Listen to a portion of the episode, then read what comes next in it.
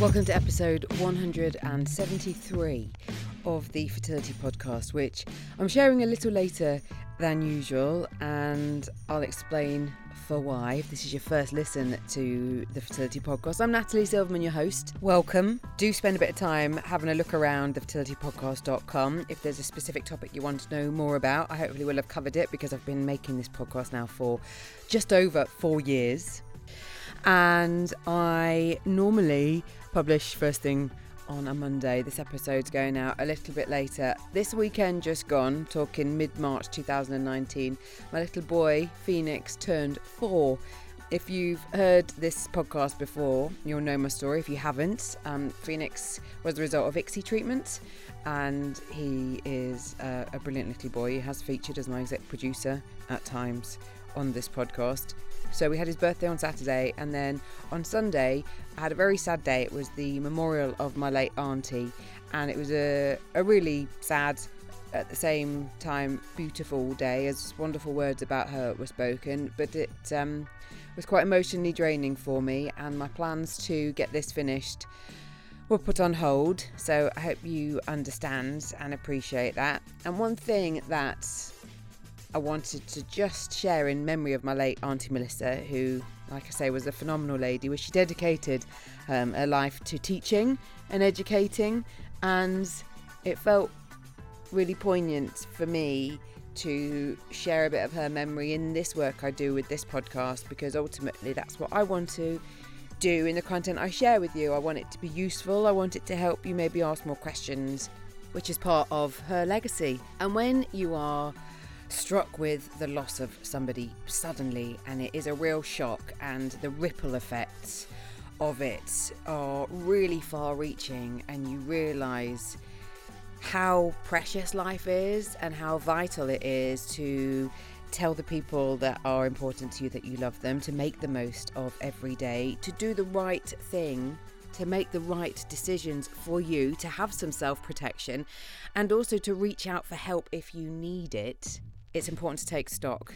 And I think I'm just feeling today very emotional, very raw to some extent. Reminds me of, of the vulnerability that we all feel. And I know that so many of you do keep this to yourself you maybe don't tell your family members. And that's why I just want to reiterate the community that is available to you. If you're not yet following me on different socials, I'm at Fertility Poddy on Instagram, on Twitter. The Fertility Podcast has a page on Facebook, and I have a closed Facebook group called Talk Fertility. So if you aren't able to talk to people close to you and you are feeling pretty out on a limb dealing with all of this, please, please don't feel you are alone, okay? And if you're anywhere in the north of England, do check out, especially on my Instagram, details of an event that I'm involved with in a couple of weeks, 23rd of March, around the fertility show where I'm hosting uh, the Let's Talk fertility stage. Come and say hello to me, please. It'd be ace to meet you. And I'm involved in this series of events that's going to be happening across the next coming months in the north of England to, um, again, demonstrate that you're really not alone with what it is that you're going through. Now, um, before we go on to my show today, a little note from my sponsors. Do have a listen to my sponsors' messages because I try to find people that I think will be of interest to you, and they're doing some really amazing work to help support you. And this podcast wouldn't happen if it wasn't for them, to be completely honest. This podcast is sponsored by International Andrology, who specialise in diagnosing and treating male infertility. Around 50% of infertility issues are male factor, and all too often, men aren't even evaluated at the start of a fertility journey, which might result in unnecessary treatments, costs, and disappointment. International Andrology is one of the few specialist clinics in the UK offering a holistic approach to increase your chances to conceive naturally or via the IVF route. As well as treating the underlying causes of male infertility, their doctors have some of the highest success rates in microsurgical sperm retrieval. So, if you're looking for a true specialist to assist you on your fertility journey, visit london-andrology.co.uk today and do mention the Fertility Podcast. The Fertility Podcast is also sponsored by Apricity, a virtual clinic of a new kind. Apricity offers first class fertility care as unique as you. Get support from your Apricity advisor seven days a week. Stay in the know with the app's guidance and reminders. Customise your journey at no extra cost. Apricity is fertility care your way. Find out more at apricity.life forward slash podcast. I just want to explain a little bit about it because I've been sharing my alternative parenting season.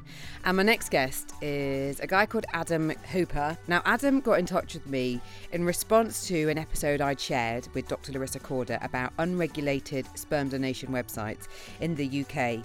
I will put a link to this episode in the show notes so you can have a listen and know what we're talking about because we do refer to it at at uh, a couple of points in our chat. Now, Adam was kind of angry when he first contacted me, and I was keen to talk more. This podcast is all about sharing information, helping you understand more about different areas and issues affecting your fertility, and I want to be as objective as I can. Now, I, am not a trained journalist. I've kind of become more of a content creator and a producer and a journalist as I've been making more content. And when I was talking to Adam, I felt quite strongly that I needed another viewpoint in this episode, which you'll hear at the end. It's a comment that I got from Kevin McEleny, who is a male fertility doctor, who again I've spoken to on this podcast, and I'll put a link to our chat where he was giving you some really brilliant information about male fertility issues. I just wanted to see what Kevin thought about some of the comments that Adam made, especially if this is your first listen to any content or this is part of your research into sperm donation. Okay, so do have a listen to the end to hear what Kevin has to say, and I'll put all the details of the show notes at the end and how you can get in touch too. So for now, enjoy. You're going to hear from Adam as well as Johanna, who is a Swedish lady who's travelled to Australia to be a recipient of Adam's sperm donation. And I apologise because the quality of this chat wasn't great. They were in Australia in an Airbnb. There was a weird fan going on that I think was causing some interference that we've tried to get rid of, but yeah, you can hear it. So sorry about that. So first up, here's Adam. Hey, Natalie. Yes, could have came across a bit angry, but no, I'm happy. I'm a happy person. So, um, yeah, I'm happy to be here and chat with you today. Well, because you'd made the point that I was kind of scaremongering and that um, we needed to understand more about people who donate, sperm donors. And so I wanted to understand more about you because your story is pretty unique you are a sperm donor and as a result of donating have now got this incredible website spermdonorsaustralia.com uh, .au we'll put all the details on the show notes. So you'd, you'd made the point about these websites there when we'd spoken and you said that initially when you'd started out you had come across some dodgy stuff. So just tell me about what got you into this world Okay, so look, um, look, uh, my wife worked with um, a couple of people that were looking to have a child, and um, they're looking for a donor, which initially planted the seed in my head. I did, I didn't help them, um, but it had me had me thinking, and um, so then I started to look into it um, after my second child was born. I, I'm a father of two two lovely daughters, and you know, so after being a dad, it's a, you know, it's a, I knew how special it was to be a parent, and I knew there was other people out there that um, you know needed required assistance to um, uh, to have a family, and and everyone in my family lives to around ninety plus, and you know re- relatively with no health issues. So for me, it was easy for me to it's an easy candidate to um, to do all this, and so I looked into it, and then when I first started. Um, I was the 27th member on a, an Australian site, so it was very um, you could say it wasn't very um, full throttle back then. It was quite an underground sort of thing. But the men that were around on it were, you know, obviously um, trying to take advantage um, and, you know, want sex and all that sort of stuff. And and for me, it wasn't like, you know, I didn't want to be associated with that sort of those sort of people. So. I created my own Facebook group, so I don't have spermdonorsaustralia.com.au, Sperm Donation Australia. Yeah, so from there I wanted to individually screen each donor that came in. So I would speak to them, get a feel of them, um, you know, tell them what's acceptable, what's not acceptable, the right terminology, and you know, pretty much it was just a um, evaluation, psych test of um, seeing how these men were. Because back in the past, we had a lot of men that joined, and they didn't like what it represented, so they quickly left. So we weren't you know, the, all the bad eggs were staying around, and the good eggs, you know, were like, I don't want to be associated with this. So I've created um, a community now that allows um, men from all work, work, um, works of life to be donors. Like we've we've got um, in our group, we've had doctors that have, have donated. We've had uh, firefighters, federal police officers. Um, we've had a scientist, a neurologist. Um, you know, all respectable people. You know, in, that would be seen as um, you know a high level in society. Um, and for the women as well, like this is what sort of boils uh, my bones is, is um, you know Larissa the other day is sort of um, saying, oh, these women go to these sites because they're desperate and don't have money, and this is not the case. You know, there's women like Joanna out there that would rather travel the world and come over here and use fresh sperm rather than using frozen. She thinks this offers better value for her, and and th- this is a shared opinion for many women um, all around the world, and specifically in Australia. People have share their experience that um, they're having positive a positive experience, so they're telling their friends and their family, and word of mouth is spreading. And yeah, we've, we've established something that's really um, something to be proud of. Let's just hold on a sec because you've mentioned Johanna, who we're going to speak to in a moment. Johanna's with you and she's Swedish. She's come to Australia to work with you as a sperm donor. But I just want to go back to the point you'd made about Larissa. Dr. Larissa Corda was my guest on the previous episode where she was talking about her experience of UK based websites, the unregulated nature of them, and had done an investigative piece. So I just want to highlight that Larissa isn't here to talk about that before we kind of talk too much about it, in that we were keen to explore what was going on around the world. And it's something that I do want to talk about more. And Adam, I think it might even be a, a, another conversation that we have with Larissa as the experience that she's had, because I'm the third party in this mix. But one of the things that I wanted to pick up with with you with with some of the points that you'd raised with me was you're talking about the good eggs and the bad eggs and the the way that men are feeling about doing this kind of thing you talked about men who have donated directly to clinics having kind of later issues with it, whereas men who might donate on a site seem more at ease with what they're doing or they're they're less concerned about the children that they're creating. Tell me a bit about the experience of the donors that you're working with, how they feel about what it is they're doing.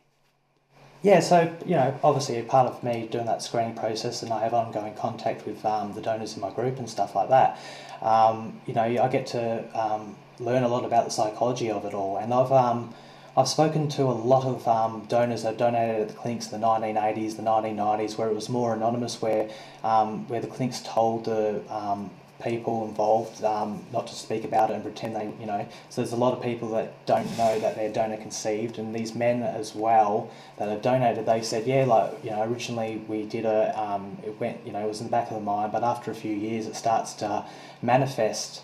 Um, it, with their, and play on their mind of like, oh, I wonder if these children are going to a good home. I wonder if you know, I wonder what they got my eyes or what features they have or my personality. And it's um, so these men, once um, you know, uh, you got 18, 18 years plus before they turn 18 and to, to they're possibly reconnected, if not at all, um, going out there searching for their donor children and vice versa as well. A lot of donor children go searching for the um, their donor and there's more of an attachment because there's that, um, you know, obviously it's been building up for such a long time that they're more fascinated with each other.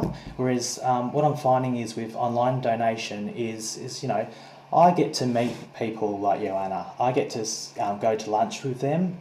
Um, we sit down, we chat, we talk about the values, what we think's best for the child, and um, a registry system that I created, and um, you know, so avoids um, um, ancestral um, relations, unknown ancestral relations from happening. You know, so we got all that covered, and we speak about it, and then you know, Joanna can be like, well, this guy's a decent guy, or any other donor in particular. So, for instance, they can say, this guy's, you know, I feel comfortable with this guy. There's a lot of angst with women that, um, you know, use a clinic where they know that possibly now with an anonymity um, banished, that, you know, they, they don't know what their donor is going to be like. So it's a bit of um, anxiety there of like, you know, if their child asks to meet the donor down the track, there's a bit of uncertainty about that. And but this way, all parties, you know, comfortable. I'm comfortable with the people that I meet that they're going, that I can feel confident that the children are going to a great home.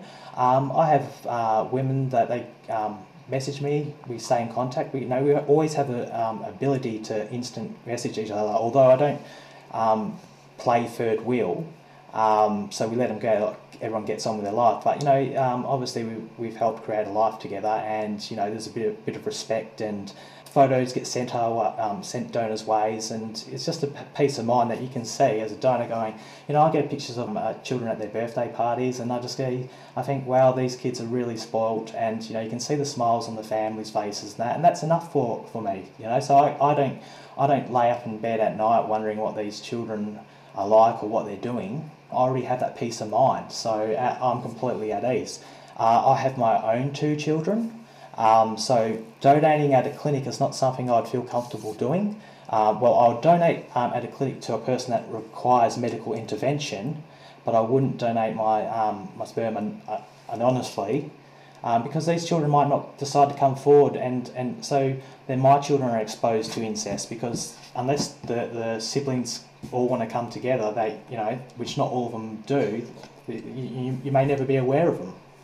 Sure there's a lot of issues there that we that, that you've touched on, which I haven't got the time to delve into right now. But that's again around the world. There's different ways that there are regulations about the anonymity issues and about um, how the donor sperm process works. So I will put some links in the show notes to this, and we are going to be talking about it more but I want to bring in Johanna at this point. Johanna is Swedish and is in Australia and has travelled to basically work with Adam. He's going to be her sperm donor. Johanna, welcome to the podcast. Thank you for having me. I should say has already had had the donation from Adam. Tell me about that process, the decision to come to Australia. You've come pretty far. What had you done beforehand as far as finding a donor? Had you looked in Sweden? Yes, so I actually been thinking about this for almost a year, I think, and then started looking into different options. And in my country, they just recently last year released like so single females can have sperm donation via the healthcare system. Uh, but it's a very long line because it's a short, shortage of sperm donation within the country. And also, Sweden is very highly regulated as well. So, if you do get a sperm donor, me as a female, I wouldn't ha- I wouldn't have a say basically get at all of the sperm donation. The doctor chooses that for you. And Which then sounds crazy that you don't get a women, say. The doctor chooses the sperm donor for you. But you you do give some criteria, don't you? No. Uh, so, so you don't get to say anything that, that, you want. No, they try to match you what you look like, like your own features, and you and sometimes you can ask for preference, uh, but the doc it's up to the doctor, so they can say like, okay, I go with what I want, and then you have no say about it at all. Okay. Sounds bizarre. And that's one, bizarre. what's one of my biggest topic for me. Like since um, I'm adopted uh, from another country, but I grew up in a very Swedish. I mean, growing up like all white people. So I would I would want to have a child that looks like resemble like if you mix two people, like two races, to have the same kind of feature that my sister has children. They they are married with Swedish guys, have children with them, so they are like a little bit fairer skin than us, but they still have, of course, our feature because they are dominant. Uh, so I think that was one of my biggest topic that I wanted to be able to see, like who do I want to choose as a donor? Because in Sweden, since I would not be able to get any pictures, nothing at all. I mean, that's a no go. You only maybe get like hair color, um, um, eyes. That's it. Uh, and the doctor choose that for you. And in the past, most women, for single single Swedish women, have gone over to Denmark, and there you can mm. get a limited profile, so you get to see like um, pictures of them as babies, uh, the occupation they have today, the age, why they donate. But for me, it, that doesn't really say a lot either because for me, I'm like, okay, but a child picture, I mean, no one looks like they did when they were like small children. That's sure. it's a total difference when you're an adult. So for that, for me, I'm like, okay, Denmark is off to the table as two. And then I came upon Adam's group that I thought is altruistic. They, it's no money involved and I started like following some female on the webpage just to see their stories and then connected with Adam as well, asking him questions, looking for some. I mean, I talked to a few people as well, not just Adam, before I decided where I wanted to go. So, before you made the decision to come to Australia, you'd spoken with Adam. Had you seen him? You'd sent, seen pictures. You'd skyped. Had you, or how? What? What was the contact? Yeah, so first we just uh, um, messenger via Facebook, uh, then we set up Skype dates, uh, just talking about it. And then we had like the first call was like a lengthy one and a half process. Then I asked all my questions that I want to have, like how does it work? Uh, has he done it before? Uh, what contact does he have with previous uh, females? Things like that. So I mean, I had like a long checklist of things that I wanted to cover during this conversation. As far as the actual process, did you then go to a clinic to do it, or we're talking about artificial insemination that you've done? Were you both there together? It's not at the clinic, so it's artificial um, with a well with a cup and. This way has been, you know, obviously fresh sperm's been around for centuries, thousands and hundreds of thousands of years. It's it's a proven method. It's actually a better process as long as you get all the STD checks done. Keep you know you keep check. I always do my donations via artificial insemination, so I don't you know, I'm never at risk of actually uh, of actually contracting anything anyway. I need you to just kind of paint the picture for me. You told me that you're in an Airbnb, so am I assuming that you're both there? You give the donation, then Johanna. She artificially inseminates herself, and then, as you've told me, that she's now in the two-week wait. Johanna, you're now at this period where you're waiting. But as far as like the guidance for what you did, Adam, is there support that you give for what the woman does? Like, I, I just need to get my head a bit more around how the physical process works? Yeah, so it, we try, you know, it's, it's, it's as natural as possible. Obviously, it's not using a penis um, to, to um, you know, obviously pass it from one body to another. It's um, sure. obviously it's artificial, so it goes into a cup first, and then the cup's used um, sucked up through a, um, a needless or syringe, or there's um, a product called soft cups where you can actually directly deposit into a soft cup, and that sort of acts as um, as uh, it stops um, spillage from coming up and you can press that up sure. against your cervical wall and leave that in there for um, a few hours. So um, basically, it's um, you know, it's I guess you could say it's um, an at-home version of IUI. Uh, obviously, with um, artificial insemination, though, I, for instance, I'd do eight mils. Um, with an IUI, you'd only get 0.5 mils, and half of that is the, the anti-freezing agent. So you actually get very little sperm um, in terms of count and volume when you do IUI. And uh, so there's less chance of that working than it is with um, artificial insemination at home. And Adam, you, you've talked about you've got children and that you're married. And I'm interested as to how your partner feels because one of the things about doing this this way, um, not involving a clinic, is the legalities. Because whilst you've said that you're happy to have contact on instant message, messenger, and a photo from a party along the way, you sound amazing in your approach to this all.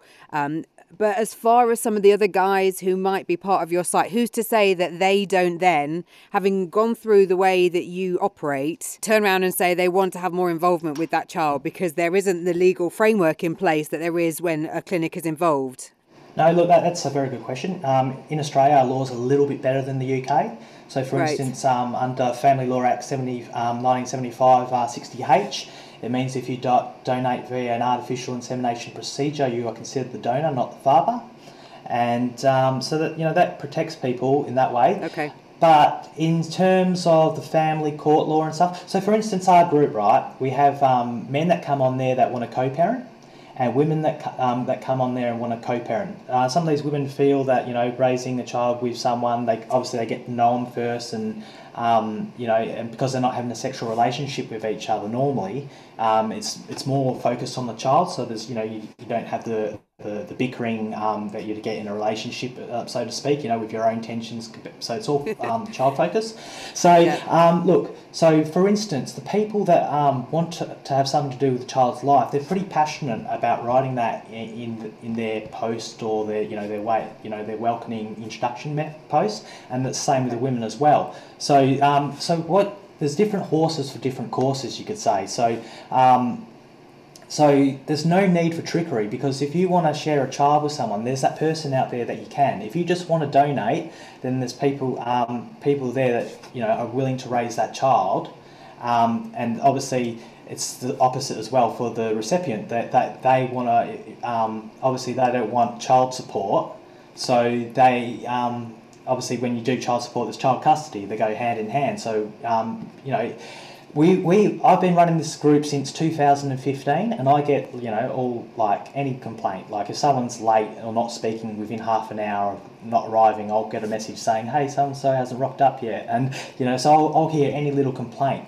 We have never had a legal issue um, in this group, and there's no one that's even threatened to um, come after these children, or vice versa, child support. And in the UK, look, um, it's it's similar. What you'd find is is when people pick their friends, when when someone picks their friends or a close relative or a person that's in their life, what you'll find is is they'll ask their friend to donate, and their friend will go, oh, they feel compelled to help them because obviously it's their friend.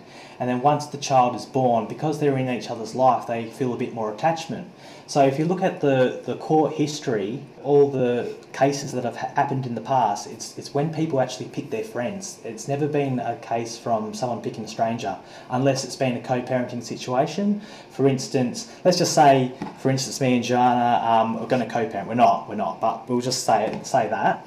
And then Johanna goes back to Sweden, she meets a man, and the man says, Well, no, I want to raise this child now. So then they try and kick me out of the picture. That's um, another issue that's happened in the past when people try and push the co parenting away after they've already agreed to it. So okay. they've, okay. been the known, they've been the known cases that have happened legally. And um, in terms of this form of online donation, um, it hasn't happened. Uh, in, in regards to the UK scene, the the thing about the UK scene is like yeah, there hasn't been any assaults happen. Um, you know all that stuff that we heard, you know, I, which made me comment. There hasn't been assaults happen, but in the UK side they call it a free speech group. So what happens is you'll get a man come in there and he will say, "Oh, I think." Uh, um, uh, a child deserves a mother and a father, or I think lesbians shouldn't have kids, or I think single mothers shouldn't have a kid. Um, and then uh, obviously everyone arcs up and it's a fight. And they lay out, they lay out the drama, so the professionalism is gone. And, and that's sort of the, what makes it ugly in the UK compared to what I'm achieving here. In my, what I'm doing here is there's no discrimination. Everyone's you know, you post what you're comfortable with, your background, and the people that are happy to help are the ones that inquire about inquire about that. So you're just referring then to the Facebook, a UK-based Facebook group where you've seen some of those conversations happening. Is that right? Yeah, that, that's correct. Okay. Um, so it's, it's not right. a good look. I mean, Sure. No, of course. And I think you've raised such kind of interesting points, and you obviously know what you're talking about. I know that you've spent a lot of time and effort researching, not just for the good of the site, but for your own kind of own stance with all of this. Um, Johanna, I just want to get from you because you're in Australia, you're in the midst of your two yeah. week wait, you've obviously come a long way.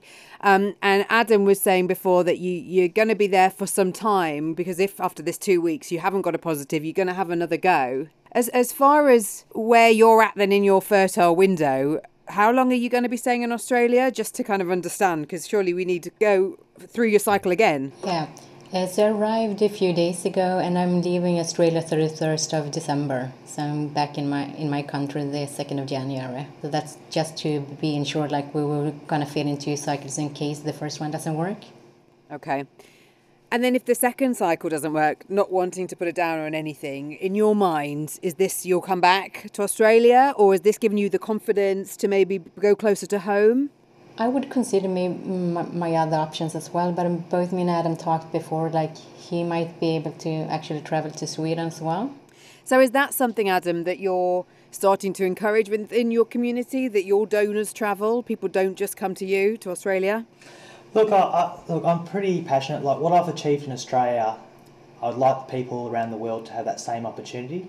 So obviously, um, in Sweden, for instance, Joanna, if she comes away and has a good experience, um, you know, she can inspire her friends or people um, in her area. And you know, this this has got a really good concept of actually working, and it's in it, and I've I've proven it um, for what I've laid out, and I'm happy to educate people in different countries to roll out their own system. People that you know, people go, oh, you know, it should be regu- uh, um, um, should be banned or unregulated. Well, the governments are not aren't going to do that. So someone needs to step up and take, you know, do what I'm doing in Australia, and I'm happy to give the time of day for anyone because, um, you know, at the end of the day, as I said before, that people like Joanna, they've got money. They, they, they can spend it at the clinic. It's not like they're desperate. She could have gone to Denmark um, from Sweden and used a clinic there. Um, obviously, her options, as she said, in Sweden sound quite bizarre. But, you know, um, she's obviously she's spoken to me and she's felt more comfortable using this way. You know, she's she has the assurity that she's seen me and she's happy with my qualities. So in Australia and UK, it's quite similar. The um, obviously they don't get paid to donate. So whereas in America they obviously get paid to donate, so you get a Mm. high candidate of people coming through because they want the money to support them through college and that, which you know I think it should stay altruistic um, because when these children get older and they reach out and the guys in America go, oh, sorry, I only did this for um, money during college. I don't really want to have much to do with you. I think it's quite sad on the child. So UK and Australia got that um, sort of thing where they don't pay the donor, so it's more altruistic. But the clinics are disconnected. Um, they don't have someone inspiring enough to, like a donor, to speak out to them and inspire other men to donate. I mean, I've inspired so many men to come out and donate and make that step that you know, and they've come back and thanked me and said, "Wow, this has had like a very positive effect on my life, um, and I feel good." And I thank you, Adam, for um, you know giving me the confidence to go ahead and do this. But what what I found is is some of the men who join and they say, "Hey, Adam, no one's picking me to donate. Um, I've been on the site a few months now, and, and no one's picking me." And um, some of these men have got um, gra- grammar errors and like their, their terminology isn't that great, or they're you know a bit slangy, or or for instance their um, looks might not be appealing to the majority of women. And they say, "Hey, Adam, we just want to help. What can I do?" And I sort of give them a few tips and that, but and then they say, "Well, I've gone to a clinic and I've donated there now at a clinic, and they've accepted me." And, the, uh, and you know, I think that's really great that they've gone through the effort to go and do that to help people through an avenue, um, through that avenue, because obviously, essentially, they, they're going to help some families. But it does make you wonder that you know people are going to these clinics, and they're paying top dollar, and people aren't picking them for free.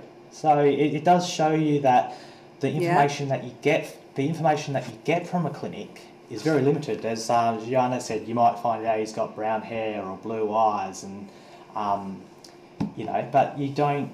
You, you, you can't see you can't see them or know how they act or how their personality is. Whereas you know these men here, they're meeting meeting these women, and they're you know, obviously for whatever reason they're not getting picked, but then they you know people are happy to use them at the clinic. So I think it's I think I find that fascinating. Um, Yeah. But I think good on them for do, trying to do a good deed. I think the reason why also uh, this appealed to me is like I'm single. That's why I'm going down this route, of course, because I haven't been able to find the right guy at home, and I'm getting. I mean, in my late thirties, so I mean, time is time is the essence. And one of these things that I definitely also liked is that me and Adam would like we kind of agreed like okay we can do annual checkups. So if I would have any question down the line, we say this works out, and then in five years I would actually have some questions for Adam or thinking like or we would still have that connection though. As a sperm donor, I would not be able to have any connection with the sperm donor until the child is 18, and if they want to reach out, but not from on my behalf. No, I think it's amazing, Adam. I think what you have enabled, the relationships, all of that, I think is amazing. What I just want to also just clarify is the regulatory aspect of it with the screening process that you're going through. I'm assuming I know you're aligned with the City Fertility Centre. So am I right to say that the with all the donors, the, the screening process is done through a clinic, the same clinic that's all kind of regulated, just to give people that peace of mind? Okay, so look, um, the clinic actually acts as a middleman. Um, Right. We, you know, technology has come so far, far now. There's, you know, there's interventions and um, companies online that do all this. So, for instance, when you go to a clinic, um, you might get tested for cystic fibrosis, um, Fragile X. Um, you know, there's a few other things that they test for. I think, uh, you know, there's only a handful, like up to five to ten things that each clinic tests for. You can go to Sema4 or 23andMe and you can request your donor to do those tests, and that will give you up to 180 different types of genes that you could have a deformity in, and Yeah. you can check on a higher scale. What I insist to all the ladies out there is go and get one of these more thorough tests, test yourself, see what genes that you've got, um, you know, what genes that you got deformed, and if you have some that are of concerned, then you know get your donor to get tested as well. So you can actually test for more doing this way than you can at a clinic. But obviously, not everyone asks for that, and some people are happy that you know. Um, um, to listen to the family medical history. See, for instance, I had um, I've got men that have donated online and donated at a clinic, a lot of men have donated at a clinic. So these um, these people that you pick a donor from a clinic and you think, okay, well, there's only five to ten families out there. Well, the clinic doesn't know that these men have donated online either, so there could be a lot more. There's no, you know, there's no screening for the clinic to actually protect that. And I, and and the men that I've spoken to, um, and they've said, you know, I've gone through a clinic and I've donated online, and when they sit you down, they ask you for family medical history, and they'll go through it, and they said, well, they felt less inclined to be more. Um, to be honest with a clinic because they felt they already gone through so many hoops that they didn't want to get rejected. Whereas online, they're more open because it's more casual um, if someone doesn't like them, then they can speak to the next person and tell them their traits. So I've found that these men are actually more truthful online than they than they are to the clinics. So I found that a very interesting um, point that I've that I've come across in my in my time in, in all this as well. Interesting but worrying that people are lying when we're talking about this when it comes to possible family medical issues that could present. But just to clarify, because we haven't got that long left to chat, the the testing that you do with all of your donors, all of your donors that you have on your site have gone through a specific amount of tests. There's STD tests. And you're saying that as far as more genetic related tests, that's something that is kind of left to the, the woman to have conversations with the donor? Yeah, because of, of course, I mean, because obviously this is a free this is a free avenue. Sure. So the women that so the women that want that testing, um, obviously they'll initially pay for the donor to go and do that, and obviously then once that donor's done that, he's got those tests forever, I guess. And but um, so you know, if you're considering going down this path, you have that option to say, hey, I will pay for you to do this test, um, and then you know often it's a saliva or a blood test, and um, you know I've never had a donor that um, hasn't been willing to comply with that, and then if a donor doesn't um, or doesn't want to do that, then obviously they're not the ones for you. So sure. um, you keep looking. So obviously we want people to come on here and we tell people it's it's all about your comfort level. If you don't feel comfortable, don't do it. You know, if you feel that everything's going on, they're doing the little cry test. Obviously, when they join these men, um, some of them just want to come in and have a look to see how it goes before they you know touch the toes in the water before they you know go for a dip and they want to see how it, how it outplays we preach to all the women like when the women join the group they get a, a information guide and and tells them the guidelines of what to accept and and you know to do that and so obviously a donor might be in the group for a year, so um, a person might say, "Hey, I want a more recent STD test." In Australia, it's pretty good. We get um, bulk billing um, through Medicare, so costs aren't, aren't there. And then also, um, you can get a free semen analysis as well in Australia. So obviously, if you have a bulk billing doctor, you don't have to um, pay for a semen analysis. So that also tells you how um, the donor sperm is as well, and the likelihood of falling pregnant from that. Fascinating stuff. Really interesting to chat. We're going to have to leave it there, guys. Yeah, thanks for having us, Natalie. So, Johanna, best of luck with it all. I really look forward to hearing the outcome. So, do let me know. And I hope that your time in Australia is very enjoyable. And um, good luck with, with it all. Thank you. So, I did ask Johanna whether she'd had success, which sadly she hadn't. But she did tell me that she's arranged for Adam to fly over to Europe. She's going to try one more fresh deposit in her next cycle. She's keen to continue going down this route. She wants to have that relationship with her donor. She likes his features, she likes his personality, she likes his altruistic mind, and she wants to keep in touch with him. So it's an interesting standpoint. As Johanna says, I'm a smart and well educated woman, and she has a realistic view of the success because she is slightly older, whether it will work for her or not. She's also going to have him deposit some of his sperm for her if she needs to use it again. And she's hoping to have a baby later this year or in 2020. So I'll keep you posted. Now, I mentioned I also wanted to give the viewpoint of a male fertility professional, Kevin McEleny. I'm going to put Kevin's full statement in the show notes, so do go and have a look. So, this is part of what Kevin said. Whilst Adam has good intentions, I'm concerned that both donors and especially recipients are exposing themselves to physical, psychological, legal, and financial risk. In licensed centres, the guiding principle is the welfare of the child, and this is not being appropriately considered in informal donation. Adam mentions that he knows that the children will go to a great home. This is difficult to know after a few emails and a chat in a coffee shop. He mentions that the donor can be part of the child's life. This should not be a motivation for donation. How does he know that this arrangement will not cause future harm to recipient and child as well as to the donor's own family? It suggests a co parenting agreement, which is something quite difficult and shouldn't be mixed up with altruistic donation. Kevin goes on to talk about medical histories and STI screens are meaningless unless they can be independently verified by a third party, for example, a doctor in combination with a fertility clinic, and the same applies to genetic testing. There you have it. Kevin's response to what Adam had talked to me about. Like I say, I'll put more comments from Kevin and his details on the show notes. And if you have any questions about what's been discussed in this podcast, please do get in touch. Natalie at thefertilitypodcast.com is my email. I'm at fertilitybody on the different social channels. You can always DM me, of course. The whole point of what I'm trying to do is give you different viewpoints to help you ask more questions, to help you think more about what it is you're trying to navigate your way through. Okay, there's always more questions to ask, and there's also no stupid questions. So please do get in touch, and I will do my best to get your questions answered. Thank you as always for listening, and until the next time.